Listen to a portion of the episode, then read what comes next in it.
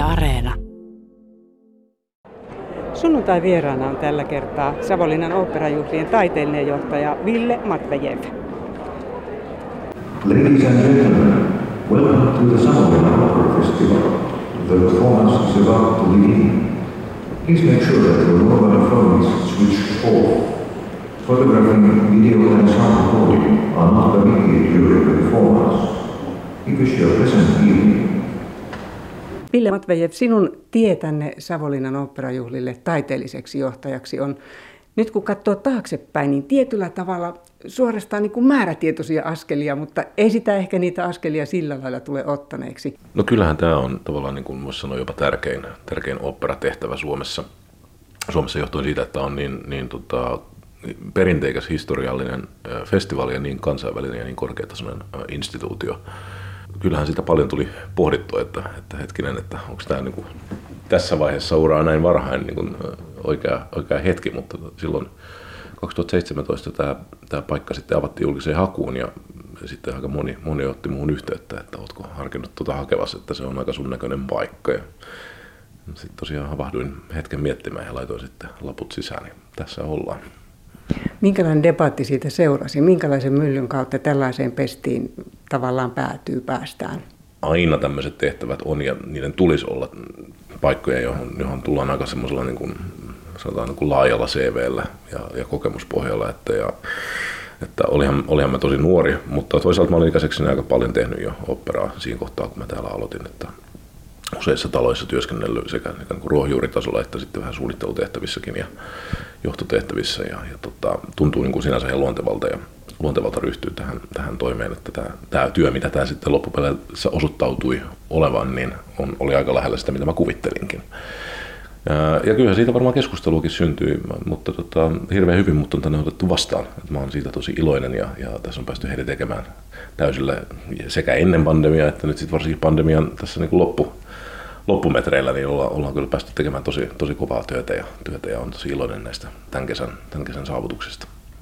Martti Talvela, Ralf Kotun ja Walton Grönroos, ja siellä on aika tommosia isoja persoonia sinun takana, eli olet tähän jatkumoon nyt sitten asettumassa ja viisi vuotta tästä eteenpäin, eikö niin? Kyllä joo, että kaksikymmentäseitsemän kesää asti tämän hetkinen sopimus. Pesti käytännössä jatkui, tuo korona pyöritti siinä aikamoiset kuviot. Sulla on tietenkin tänne tuntuma jo, jo kaukaa. Itse asiassa mitenköhän kaukaa? No joo, siis mä oon Savonlinnan oopperajuhlilla käynyt ensimmäisen kerran varmaan siinä vuosituhannen taitteessa. Muistan nähneeni hollantilaisen täällä ja sitten Aika ja Uni-ooppera, kun se tuli kantaesitykseen kaksituhatta, olin sitä katsomassa ja se jätti kyllä lähtemättömän vaikutuksen. Et siitä ne oli varmaan semmoisia ensimmäisiä mullistavia oopperakokemuksia nuorelle, nuorelle musiikin harrastajapojalle ja tota... Mutta sen jälkeen täällä on tietysti tullut käytyä paljonkin, ensin, ensin sitten katsomassa harjoituksia, esityksiä ja sitten kaksituhattaseitsemäntoista mä kävin täällä myös debytoimassa kapellimestarina, Aulissa oli sen Linnavedessä, Kronikkaa johdin silloin ja, ja no pian ja sen jälkeen sitten tämä tulikin tämä, tämä tosiaan tämä taiteellisen johtajan hakuprosessi eteen. Ja sitten toisaalta Itä-Suomi on mulle ollut aina hyvin tuttua seutua, että niin kuin nimestäkin voi jo päätellä, niin isän puolella on sukua tuolla Ilomantsissa, hän on sieltä syntyisin ja meillä on siellä kesämökkiä, että mä oon viettänyt oikeastaan kaikki lapsuuteni kesät ja aikuiselämäkin kesät siellä, siellä päin ja tässä Savonlinna on tullut siinä matkan varrella kanssa ihan tutuksi. Ville Matvejeff, Matveinen sieltä ihan kuin Ilomantsin takaa kopataan kiinni. Oopperajuhlakoneisto on semmoinen jännä koneisto, että se tarvitsee persoonia. Se ei ole missään nimessä leipäpapin työ.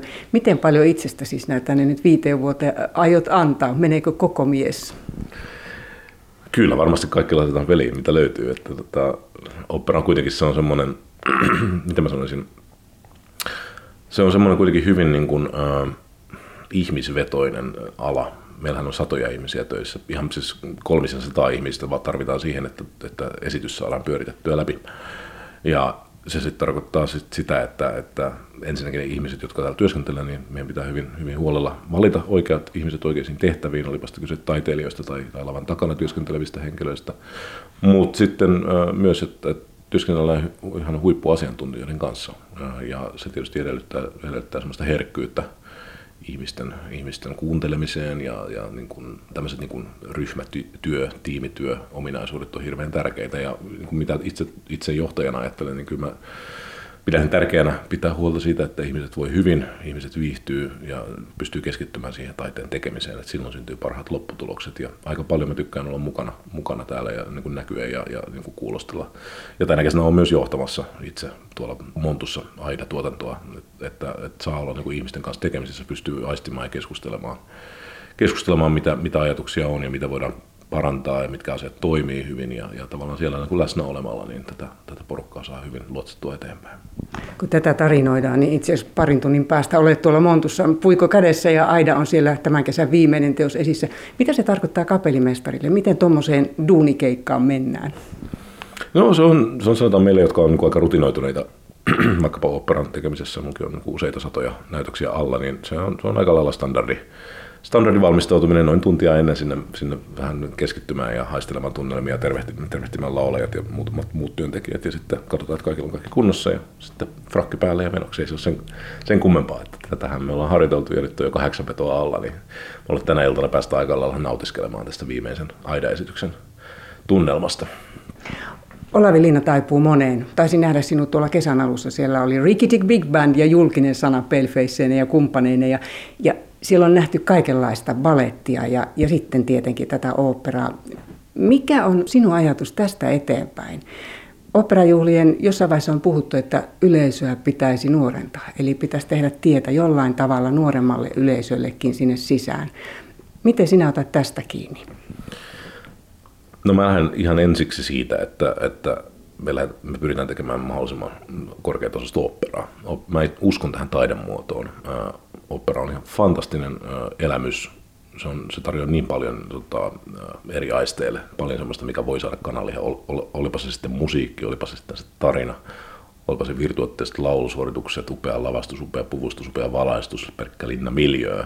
Kaikki, kaikki on niin kuin olemassa siellä ja, ja se on niin kuin asia numero yksi, että me, me keskitytään siihen, että, että tuolla, tuolla voi kokea maailman parasta oopperaa tuolla Olavinlinnassa.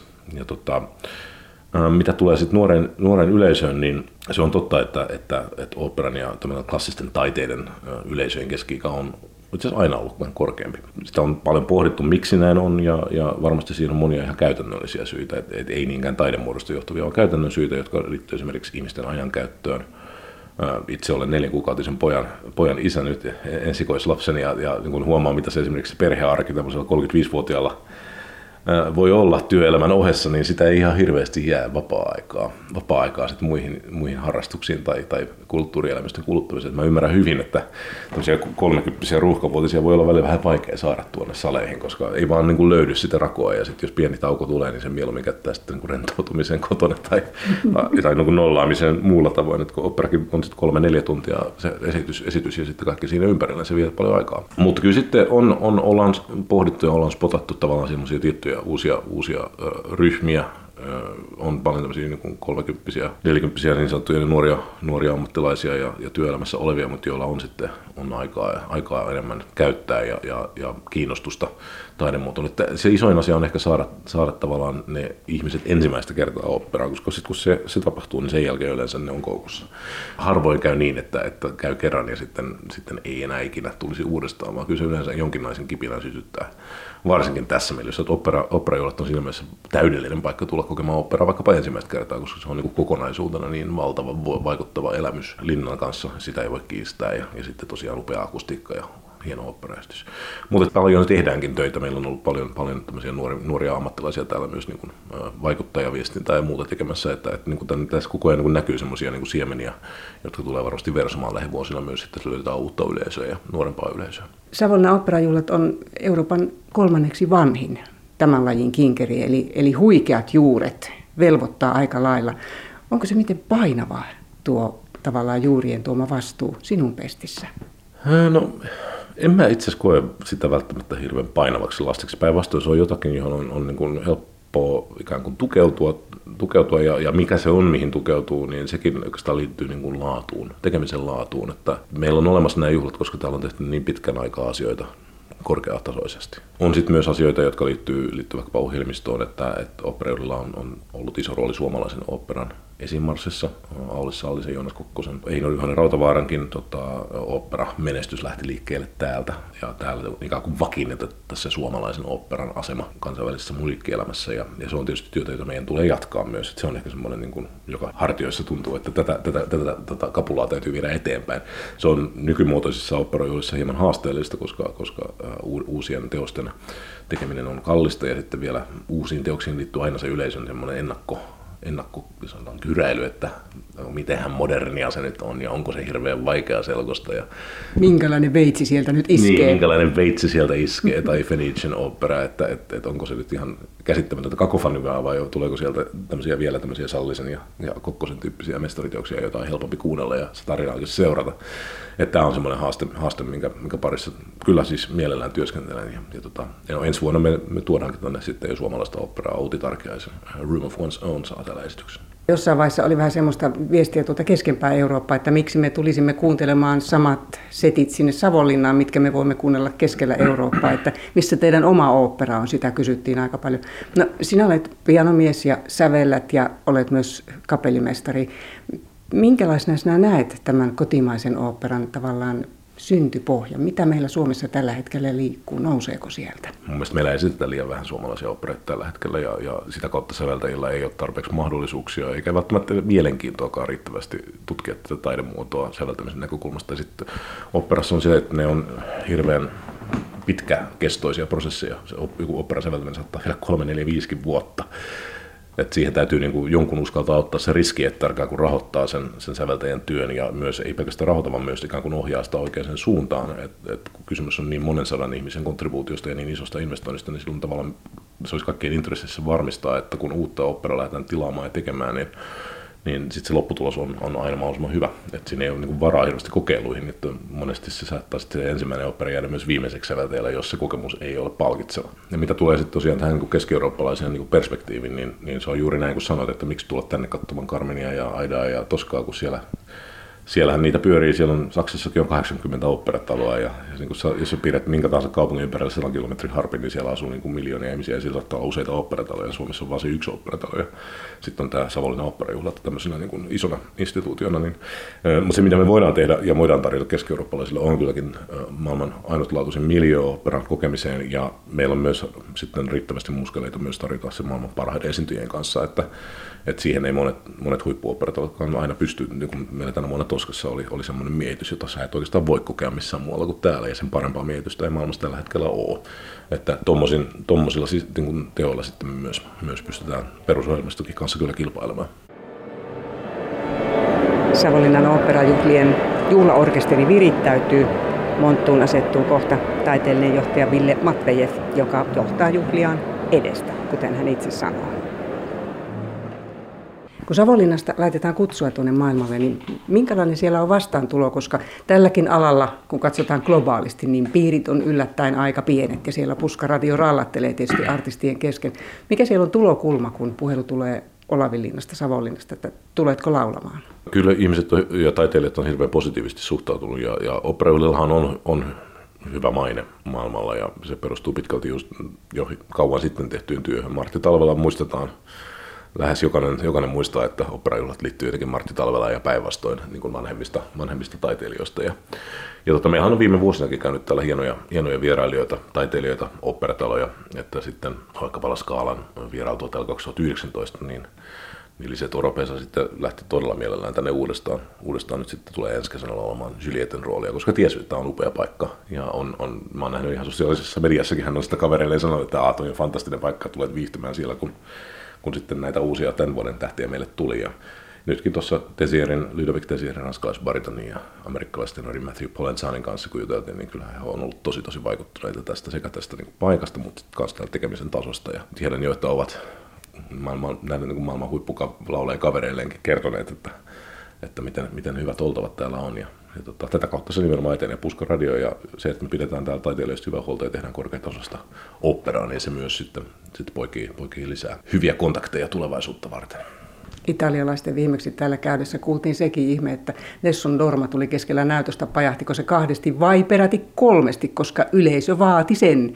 Ja artistit selvästi hyvin mielellään sen myös soivat, eli, eli aika ihmeellisiäkin kokemuksia osaa tuolla Linnamuurin sisällä tapahtua.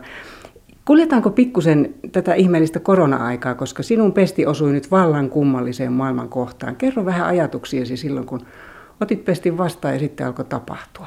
Niin, mehän oltiin etenemässä ihan normaalia vauhtia kohti kesää kaksituhattakaksikymmentä. Tähän tuli kuitenkin aika myöhään, myöhään tämä tilanne päälle. Meillä oli ohjelmisto ihan valmiina ja täydessä vauhdissa myytiin sitä kesän kaksikymmentä ohjelmista. Myynti oli tosi hyvää. Me oltaisiin tehty siinä vuonna varmasti niin kuin historian paras myyntitulos.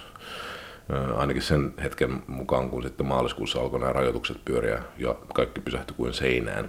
Sen jälkeen niin täytyy sanoa, että on ollut kyllä niin kuin varmasti yksi semmoisia niin kuin mielenkiintoisimpia ja varmaan niin kuin hyvin, hyvin opettavainen, opettavainen niin kuin johtamisen korkeakoulu ja nimenomaan kriisijohtamisen korkeakoulu, että on joutunut venymään, venymään todella moneen ja niin kuin ennakoimaan asioita ihan valtavasti, kommunikoimaan aivan eri taholla, talvealla meillä, meillä sisäisesti taiteilijoiden suuntaan, yleisön suuntaan, mutta myös niin kuin vaikuttajien suuntaan, koska on huomannut, että asiat, mitä tulee vaikkapa rajoituksiin, niin ne, ne oli yhdessä vaiheessa todella, todella frustroivalla tavalla jumissa ja tuntuu, että ei ole niin kuin mitään päätä eikä häntää missään, mikä liittyy kulttuurielämään ja esittävien taiteiden niin kuin rajoittamiseen. Se oli, se oli todella raskasta aikaa, varsinkin silloin keväällä kaksikymmentäyksi. Mietitään sitä kesää, kevättä kaksikymmentä ja kesää kaksikymmentä, niin, niin siinä ehkä mä luulen, että kaikilla löytyi sellaista niin kuin ymmärrystä ja, ja niin kuin myötätuntoa tilanteeseen, joka oli uusi. Ei tiedetty, miten va- vakavasta asiasta on kysymys, joten ymmärretään, että silloin oli syytä toimia, kun niin kuin toimittiin. Mutta että Mutta sitten kesän, kesän kaksikymmentäyksi peruuntuminen oli kyllä todella raskas henkisesti, täytyy sanoa, että sen, sen niin kuin odottaminen siihen viimeiseen asti, me vielä odotettiin silloin erityisen pitkään toukokuuhun melkein loppupuolelle, että, että olisiko kuitenkin pidetty, pidetty juhlat ja sitten tosiaan mitään ei tapahtunut ja, ja se tuntui tosi turhauttavalta ja turhaltakin, kun nyt sitten katsotaan missä mennään tänä päivänä. Niin nyt meillä kuitenkin tautia edelleen on, mutta saadaan pitää, mikä on siis aivan oikein ja, ja hieno asia, meidän on opeteltava elämän kanssa ja niin me ollaan, ollaan opittukin.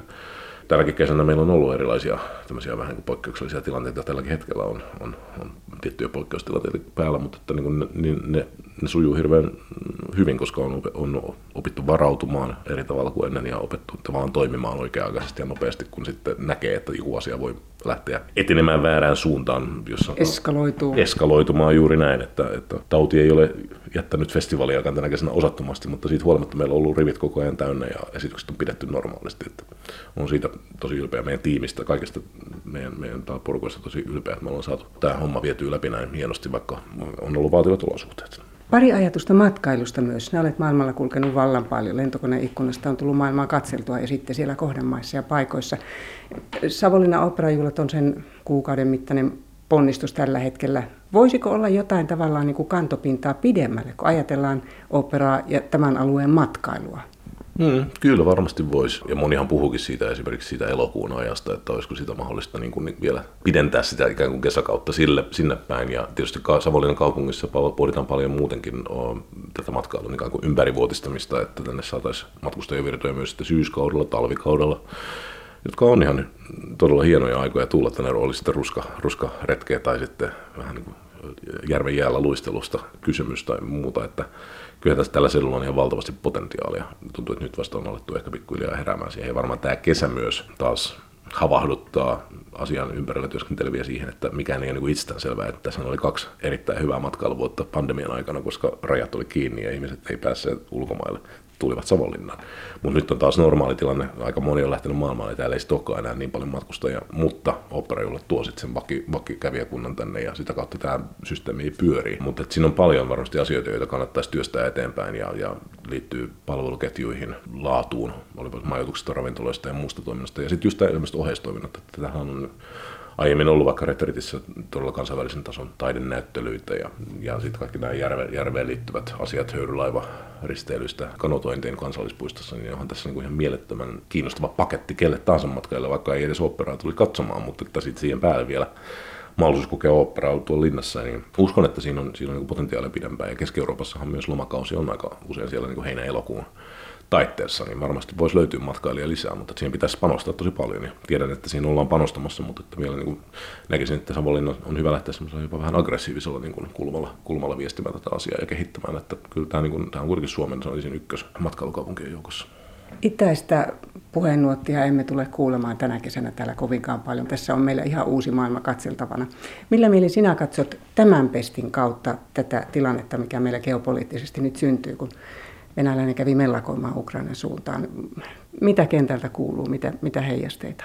No sanoisin, että ne isoimmat kysymykset on ollut myös ehkä ennen kaikkea käytännöllisiä.